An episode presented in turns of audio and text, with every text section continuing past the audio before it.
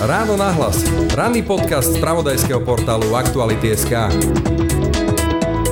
mnohé zahraničné firmy ohlasili prepušťanie. To znamená, že rok 2021 môžeme pocítiť obrovskú neistotu aj ľudí, či si udržia pracovné miesto, lebo firmám a vôbec podnikateľom dochádza dých a dochádza rezerva finančná a v podstate nevidia akoby tú cestu von z toho tunela a nevidia svetlo na konci tunela a budeme to vidieť asi v najbližších mesiacoch na rastúcej krivke nezamestnanosti. Pandémia zásadne otriasla svetom biznisu a teda aj pracovného trhu hovorí šéfka portálu Profesia Ivana Molnárová. Podnikateľom už dochádzajú rezervy, no a na tento štát sa spolehnúť veľmi nemôžu. Vláda ledva zvláda to, čo zvláda a nemyslím si, že majú podnikateľov na prvom mieste a vôbec ekonomiku na prvom mieste. Takže tá pomoc je odrazom tej schopnosti alebo neschopnosti vlády reagovať na aktuálnu situáciu a dochádza v podstate podnikateľom dých. Mimoriadne cennou komoditou sa v týchto časoch stávajú predovšetkým zdravotníci. Na našich lekárov a sestričky si už ale brúsia zuby v Nemecku či Rakúsku. Je veľký záujem o našich odborníkov, hlavne v Rakúsku a v okolitých krajinách, kde ponúkajú oveľa lepšie platy a platové podmienky. Otázka je, ako sa zachová naša vláda, že či vie zareagovať vyššími platami na potrebu zdravotníckého personálu. Korona zásadne zamiešala podnikateľom karty. Svet obchodu ovládla neistota. Firmám dochádzajú finančné rezervy a čo bude zajtra, sa dnes nik predvídať neodváži. Výsledkom tak zrejme bude výrazný náraz nezamestnanosti. Ktoré sektory teda pandémiu neprežijú a ktoré naopak môžu z tejto doby ťažiť? A keď skončí núdzový stav, bude nás mať vôbec kto v nemocniciach a ambulanciách liečiť? O trhu práce a biznisu v čase korony sa v dnešnom ráne nahlas budeme zhovárať so šéfkou portálu Profesia Ivanou Molnárovou. Mnohé zahraničné firmy, ktoré boli tu stabilné a udržiavali hlavne napríklad share service centra, tak už pracovná sila na Slovensku je pre nich veľmi drahá a začínajú presúvať svoje divízie niekde inde. Pekný deň vám želá Braň Robšinský. Počúvate podcast Ráno na hlas. Telefonická linka ma v tejto chvíli už spája s Ivanou Molnárovou, šéfkou portálu Profesia. Dobrý deň. Dobrý deň. Taká tá kľúčová otázka. Táto pandémia doslova rozvrátila celý ten pracovný trh, aj biznisový trh. Čo vieme dnes povedať o tom, ako môže prekopať e, tento trh pandémia? No asi by som začala s tým, že rok 2020 nám naozaj ukázal, aký je trh práce krehký a vôbec aké firmy sú krehké a ako ich ovplyvňuje pandémia. My sme mali po šiestich rokoch ako najnižší počet pracovných pozícií, kde sme klesli pod 200 tisíc. Sme mali 190 tisíc pracovných pozícií. Ak sa zoberieme na rok 2018 alebo 2017, ktoré boli najlepšie roky, tak tam tých pracovných pozícií bolo až 270 tisíc. Takže naozaj ten pokles pracovných pozícií bol enormný, hlavne v apríli, máji, kde bol až niekoľko násobný pokles pracovných pozícií. Samozrejme sú segmenty, kde ten pokles alebo ten počet pracovných pozícií je témer nula a to je hlavne cestovný ruch, hotelierstvo, gastronomia celá, potom eventový biznis. Takisto vzdelávanie prešlo na online a vzdelávacie firmy tiež majú problém prežiť. Spomínali ste termín máj, tak ešte počas tej prvej vlny mohol byť nejaký ten optimizmus, že leto a máme, sme za tým, sme závodou. Ukázalo sa, že je tu druhá vlna, hovorí sa už o tretej vlne a taký ten kľúčový pocit, ktorý zrejme aj manažéri alebo majiteľa firmy môžu mať, je neistota nevieme, čo bude a v tom sa asi ťažko podniká, v tom sa ťažko rozvíjajú nejaké plány. Milím sa? Určite nie, lebo po prvej vlne sme videli takéto spamätávanie sa na trhu práce veľmi výrazné. V septembri dokonca sme prekročili počet pracovných pozícií v jednom týždni lepšie ako rok 2019, čo nás naplňalo obrovským optimizmom a firmy začali naozaj vo veľkom hajrovať a mali pocit, že to skončilo a že ten trh práce sa spamätá veľmi rýchlo. Potom prišla však druhá kríza, ktorá už nebola tak výrazná ako tá prvá voľná pandémie, ale teraz je absolútna skepsa vo firmách. My to vidíme na januárových číslach, že ten pokles počtu pracovných pozícií je zhruba o nejakých 20-30%, ale hlavne klesajú tí malí podnikatelia, ktorí v podstate tiež držia ekonomiku a oni nezverejňujú temer žiadne pracovné pozície. Čiže u tých väčších firm by som typovala, že tam vládne asi strach do niečoho investovať, brať povedzme aj nových ľudí a podobne. A u tých malých firiem, živnostníkov tam asi zrejme dochádzajú akékoľvek finančné rezervy na to, aby človek vôbec prežil, nie to ešte rozvíjal biznis. Presne tak. Mnohé zahraničné firmy ohlasili prepušťanie. To znamená, že rok 2021 môžeme pocítiť obrovskú neistotu aj ľudí, či si udržia pracovné miesto, lebo firmám a vôbec podnikateľom dochádza dých a dochádza rezerva finančná akákoľvek a v podstate nevidia akoby tú cestu von z toho tunela a nevidia svetlo na konci tunela takže majú pocit, že v okolitých krajinách je to oveľa lepšie a prúžnejšie nastavené ako na Slovensku. Majú pocit, že vôbec akoby celý ten systém zlíháva, aj celkovo pomoci, aj celkovo, že zatvorené všetky prevádzky a podobne. Takže mám pocit, že je oveľa väčšia skepsa a ľudia začali, alebo teda firmy začali oveľa masívnejšie prepúšťať a budeme to vidieť asi v najbližších mesiacoch na rastúcej krivke nezamestnanosti. Môj súkromný odhad ešte na jeseň minulého roka bolo, že už v januári budeme vidieť nejaké prepady v nezamestnanosti alebo teda vyššie čísla. Vieme to už nejako kvantifikovať? Určite áno. Podľa mojich informácií zhruba asi nejakých 70 tisíc ľudí prišlo minulý rok o prácu, ale ešte stále sa všetky podniky a firmy snažili udržať tie pracovné miesta, lebo si pamätali rok 2019, 2018 a 2017,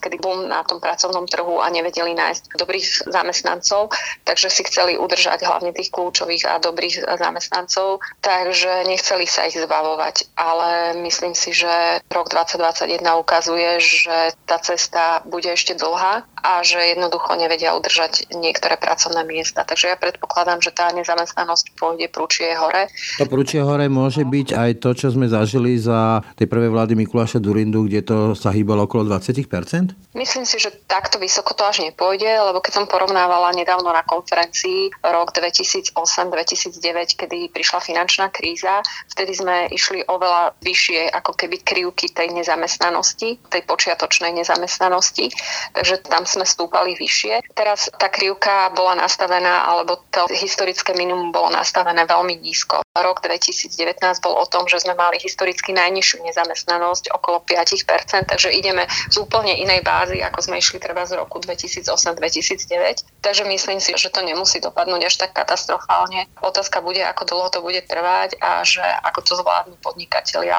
Mňa skôr desí to, že mnohé zahraničné firmy, ktoré boli tu stabilné a udržiavali hlavne napríklad share service centra, tak už pracovná sila na Slovensku je pre nich veľmi drahá a začínajú presúvať svoje divízie niekde inde a samozrejme celý svet ovplyvnilo to, že sa necestuje, to, že neposkytujú share service centra, supportové služby pre treba letecké spoločnosti alebo pre cestovné kancelárie alebo pre mnohé ďalšie a že to je akoby reťazec, ktorý sa nabaluje a ani si nevieme predstaviť, aká tá vlna bude. Kým sa ešte dostanem k tému biznisu a veľkým firmám, ešte sa vrátim k tým zamestnancom. Hovorili ste o snahe podnikateľov za každú tú cenu alebo do veľkej miery udržať zamestnancov. Môže to potom viesať k tomu, boli sme toho svetkami aj v prvej vlne, k znižovaniu miest, to znamená, že dobre udržíme vám to vaše miesto, ale povedzme za 80%, za 70% mzdy, ktorú ste doteraz dostávali? A bude to nejaký trend? Toto bol trend prvej vlny a teraz si myslím, že skôr zamestnávateľia sa budú chcieť,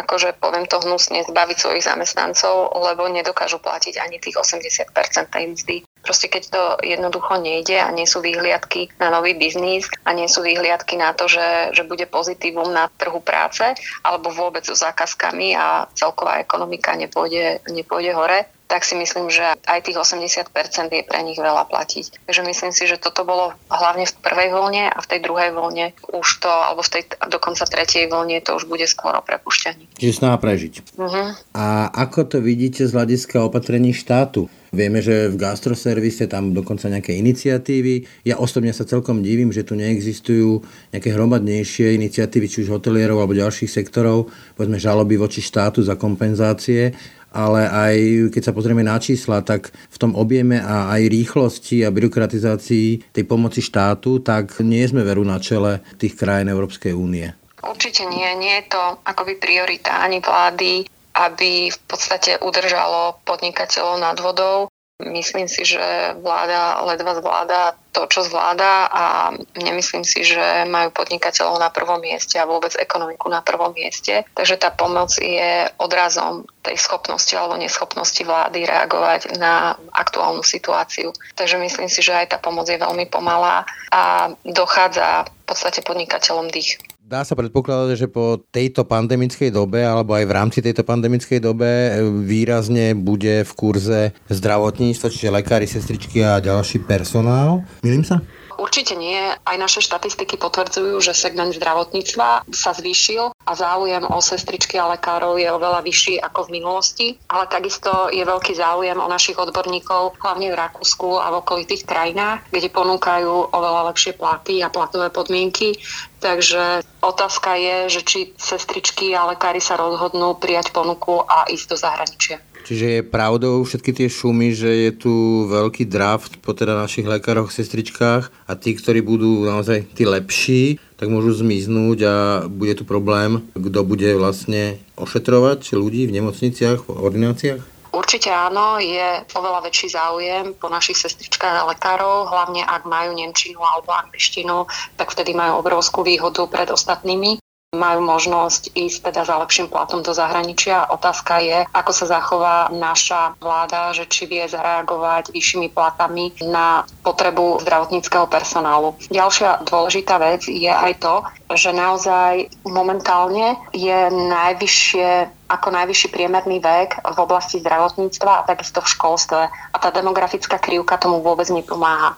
To znamená, že ten vyšší vek v zdravotníctve je spôsobený aj tým, že je málo mladých lekárov, málo mladých sestričiek nám prichádza do segmentu a tým pádom je veľa dôchodcov, ktorí za chvíľu odídu do dôchodku a my budeme mať obrovský problém pokryť v podstate aj ten výpadok odchodu do zahraničia, ale aj ten demografický výpadok. A môže tá pandémia stiažiť e, takéto núdzové riešenie, nazvime to takto, že čo aj lekári a sestričky z Ukrajiny a ďalších krajín, ktoré by povedzme boli vďační za ponuku práce tu? Určite áno. Potrebujeme si definovať, že koho potrebujeme zo zahraničia a práve pri tých problémových pozíciách ako sestrička alebo lekár vieme v podstate obsadiť tieto pracovné pozície práve napríklad Ukrajincami. Poďme teraz k tým e, jednotlivým segmentom. Ako tá pandémia alebo ako vieme odhadnúť, ako táto pandémia, ktorá naozaj sa ukazuje, že nemusí mať taký skorý koniec, bohvie koľko tých vln bude, prekope celý ten segment. Vieme asi zrejme, že výrazne sa to dotkne hotelierstva, gastroservisu, možno sa to dotkne aj nejakých ďalších e, služieb, povedzme, ľudia už nebudú toľko míňať, aby si mohli kúpiť, neviem, drahšiu kávu, lebo je ekologickejšia a podobne. Čiže kde vidíte vy sektory, ktoré sú najviac ohrozené? No, celá tá horeka, ten eventový biznis, vzdelávanie, všetky tie služby vôbec, celkovo služby sú ohrozené.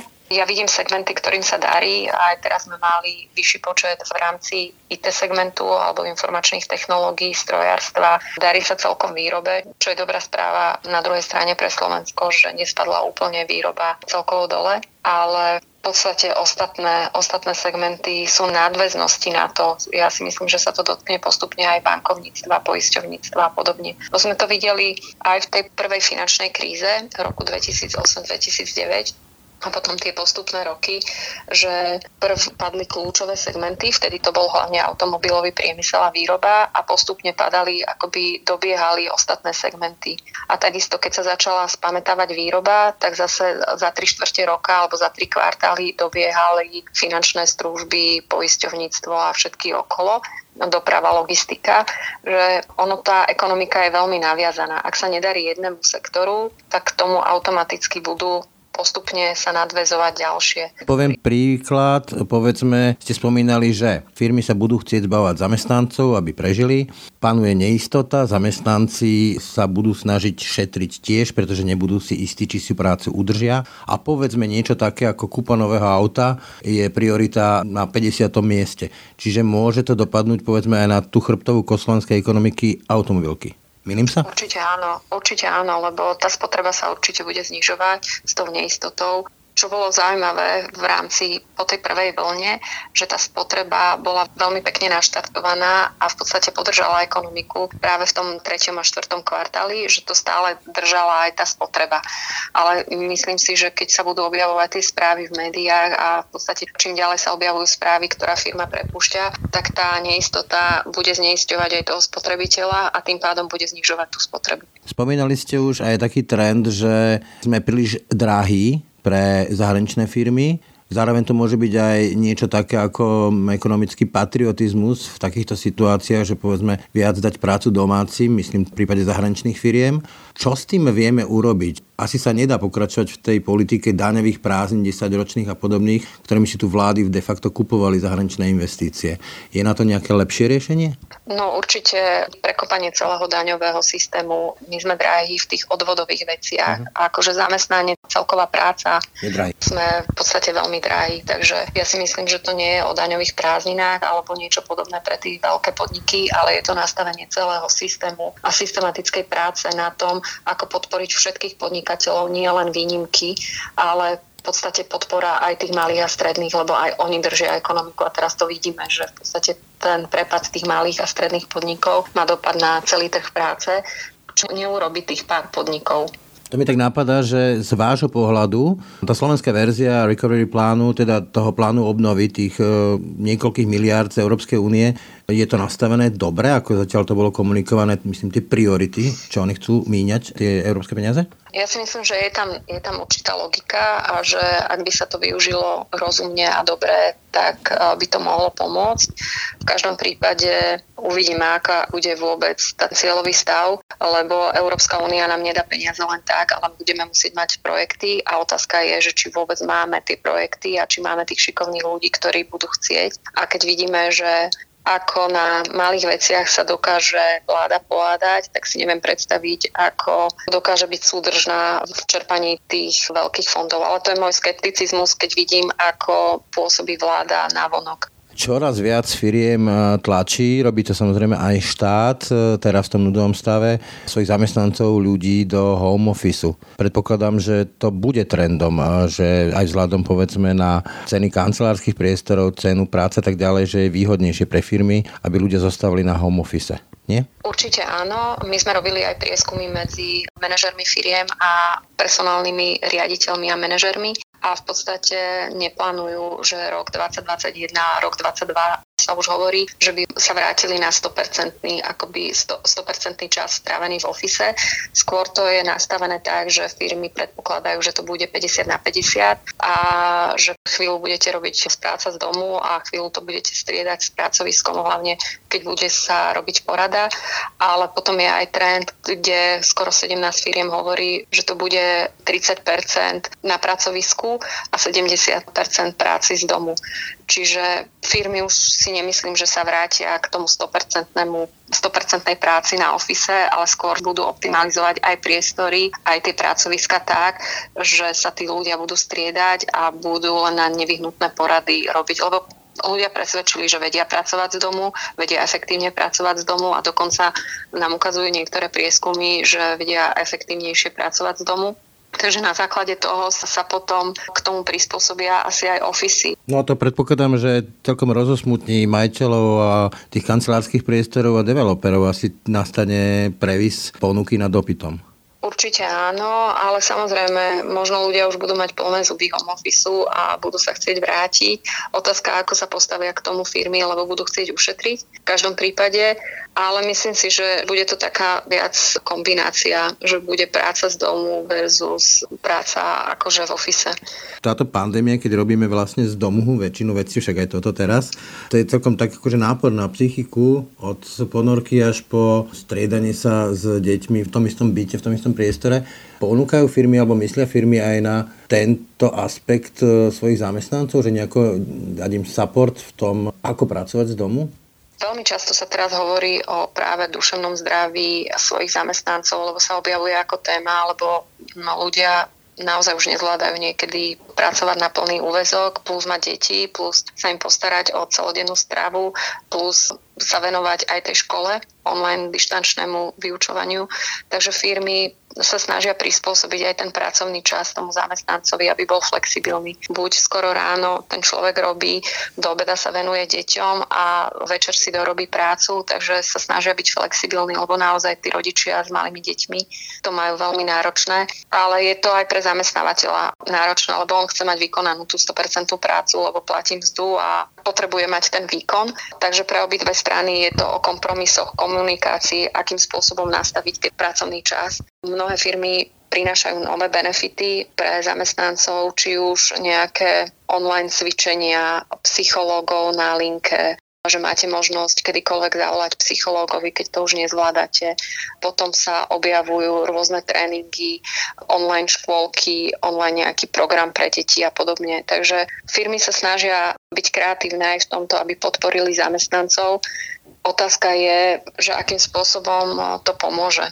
Mimochodom, ja mám 51 rokov, som ohrozený druh, lebo ľudia nad 50 okolo 50 už pred tou pandémiou na Slovensku neboli nejako veľmi vítaní vo firmách, väčšinou, čo viem. Takže bude to ešte horšie?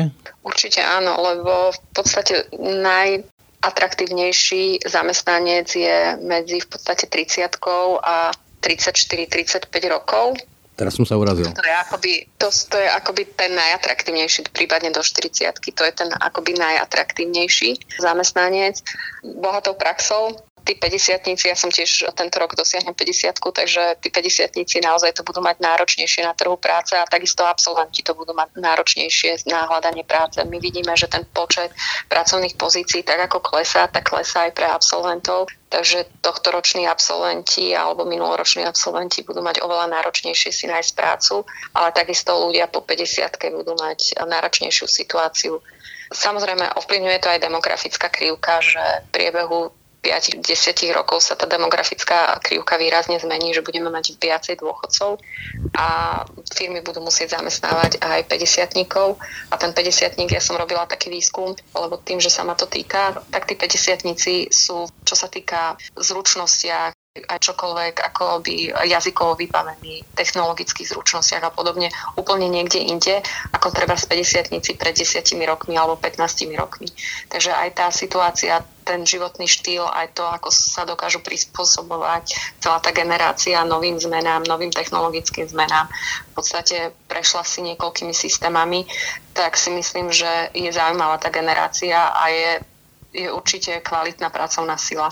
Ale to si musia hlavne uvedomiť manažeri a HRisti vo firmách, že tá generácia nie je na zahodenie a tá generácia má úplne inú energiu ako generácia možno našich rodičov. Keď ste spomínali absolventov, tak e, keď to trošku možno preženiem, tak tento rok bol taký strácený ročník pre deti, pre študentov. Môže to mať nejaký e, dopad, dosah na to, ako sa uplatnia na pracovnom trhu? Určite áno, lebo ja chcem povedať na jednej strane, že si myslím, že ten rok, ktorý stratili, nie je taký dôležitý a že oni to dobehnú. Otázka je tých návykov a toho, že si dlhšie ráno pospia a v podstate nechce sa im ráno stávať na to online vyučovanie a každá škola má inak nastavené to online vyučovanie, že niektorá to má veľa, niektorá to má len 3 hodiny, niektorá má, že si musíte memorovať niečo a podobne. Čiže otázka je toho, že ako to ovplyvní tú psychiku a tie pracovné, akoby tie návyky dennej rutiny, lebo tie decka hlavne stratili tú rutinu ráno ísť do školy, mať nejakú zodpovednosť ísť do školy a podobne, stretnúť sa v komunikácii s ľuďmi, vedieť pracovať v týme. Teraz sú v podstate izolovaní a oveľa menej akoby pracujú a interagujú, skôr sú na tých četoch a podobne, že to môže skôr, no skôr mať dopad akoby tá komunikácia, to, že budú mať tú disciplínu ráno stávať. Akože ich pripravenosť na pracovné návyky, také to myslím. Tak, presne. Veľa sme hovorili o takých tých eh, global losers, eh, či už je to gastro a podobne.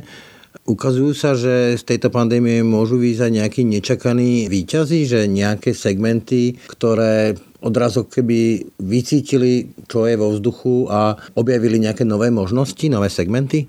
Určite áno, lebo začali sa všetko, čo sa týka online, tak určite nové technológie, čo sa týka rôznych stretnutí, online stretnutí, online vzdelávania, potom donášky jedál, kompletne, čo sa dá v rámci home a služieb na home office. Takže myslím si, že zase to dáva iný rozmer rozmohli sa e-shopy, rozmohlo sa v podstate aj rôzne technológie na učenie detí, rôzne videá a všetko možné. Takže ja si myslím, že každá kríza dáva aj príležitosť a dáva šancu novým ideám a novým možnostiam. Tie staré veci zaniknú a tie novšie prídu a keď sme hovorili, že do školstva sa nám nepodarilo niekoľko rokov dať nejaké nové technológie a online vzdelávanie a učiteľov prinútiť, aby sa nejako online technologicky vzdelávali, tak tá pandémia proste donútila všetkých. Čo vás osobne prekvapilo v rámci toho pracovného a biznis trhu v rámci toho, čo sa za ten uplynulý rok dialo? To, že mnohé firmy sa dokázali veľmi rýchlo prispôsobiť, niektoré, že dokázali aj také segmenty ako bankovníctvo, finančníctvo prejsť na home office a keď si to dovtedy vôbec nevedeli predstaviť, tak teraz to berú ako samozrejmosť a vedia si to predstaviť ako do budúcnosti. Ukázali sa v mnohých prípadoch lídry, ktorí dokázali naozaj využiť tú šancu na nové veci a akoby nový rozvoj firmy, ale ukázala sa aj tá ľudskosť tých ľudí, že ako vedia pomôcť tej komunite, ako vedia pomôcť ja neviem, otvorenému priestoru a podobne, ale aj vlastným ľuďom a zamestnancov, ako dokážu chápať rodičov a deti s nimi, ako nastaviť tie pracovné podmienky, aby rodičia dokázali pracovať. Takže to si myslím, ako sa prispôsobovali tým technologickým zmenám. A myslím si, že ďalšia vec je, že ten vírus nám ukázal, že tá človečina, tá ľudskosť tu je a potrebujeme ju stále prehlbovať a tí lídry novej doby by mali byť takou zmesou tej pokory, služby, disciplíny a ľudskosti. A to si myslím, že toto je dôležité, aby toto sme si z toho odniesli aj do, budúcno, do budúcnosti, že nie sú tu len nejaké zisky a podobne, ale že je tu rozmer ľudský, je tu rozmer toho strachu o to, že prídeme o možno blízkych, o, o našich, o, že pri, môžeme ochorieť. A to je ten rozmer toho, čo by nás tá kríza mala naučiť. A ja si myslím, že tých lídrov bolo veľa, ktorí, je stále veľa, ktorí to vnímajú z tej ľudskej stránky. Nechci mi ísť do takej minulosti ako Čierny štvrtok 1929. Môžeme sa vrátiť len k prípadu Lehman Brothers. Bude tento rok alebo táto pandémia alebo môže byť pre ekonomiku takou čiernou udalosťou, čiernou labučou, alebo naopak môže ukázať tú flexibilitu a síce to pomení veľa vecí, ale nemusí to byť žiadna vážna ekonomická kríza? Ja si myslím, že určite to zmení ekonomiku, určite to zmení aj fungovanie a vnímanie vôbec hodnôt a ja si myslím, že ľudia sa začnú transformovať a rozmýšľať úplne inak, že či niektoré práca im dáva zmysel, či im nedáva zmysel, lebo v tom rozmere toho strachu, že môžem zomrieť alebo môžem prísť o svojich blízkych a ten stred so smrťou bol tak blízky, že si myslím, že to zmení aj hodnoty ľudí a že oveľa viac si budú uvedomovať, že či ten život má zmysel, alebo tá práca má zmysel a oveľa viac sa začnú zamýšľať nad uh, zmysluplnosťou práce, ktorá im dáva alebo nedáva zmysel. To si neodpustím, ale teraz ste vlastne hovorili niečo proti spotrebnej ekonomike, ktorá je založená na tom, že investujeme do nezmyselnej spotreby. Určite áno a tá nezmyselná spotreba sa musí nejakým spôsobom zastaviť a nemôže ísť do nekonečná, lebo v podstate sa to odráža na prírode, na klimatickej zmene, na životnom prostredí a podobne. Čiže otázka bude, ako nastavíme ekonomiku, aby bola udržateľná a zároveň nebola taká ziskuchtivá, ale aby sa tie veci vrácali do ekonomiky. A to si myslím, že to je to, čo by sme sa z toho mali naučiť a poučiť, že ako vytvoriť tú ekonomiku, ktorá bude mať pridanú hodnotu nie len pre ten zisk, ale aj pre to ľudstvo a pre tú prírodu a všetko vraciať to späť do prírody a, a vôbec ľuďom. Že to si myslím, že tento koncept hodnot, ako bola by som veľmi rada, keby sa toto stalo a keby to roztriaslo tými hodnotami. Lebo to, že každý rok musíte rásť a zvyšovať ten zisk a zisk a zisk, tak si myslím, že to nie je udržateľné do budúcna. Táto pandémia nám to práve ukázala. No a nebude to viesť potom k takému otrasu, ktorý bude vyzerať ako ekonomická kríza? Mm, nemusí. Nemyslím si, že, že musí, lebo to postavenie len na tej spotrebe je neudržateľné dlhodobo. Možno vzniknú úplne nejaké iné veci, nejaký iný priemysel alebo iné, ja neviem, iná starostlivosť, ale musí tu byť niečo iné.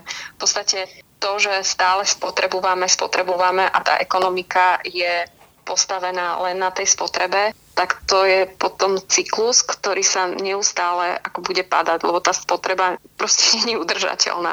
Ja neviem, nemám na to návod, ale myslím si, že toto je zamyslenie na tom, že ako sa zamyslieť nad novým svetom, ktorý by nebol postavený iba na tej spotrebe. Toľko Ivana Molnárová, šéfka portálu Profesia.sk. Ďakujem za rozhovor. A ja ďakujem veľmi pekne. Majte sa. Dovidenia.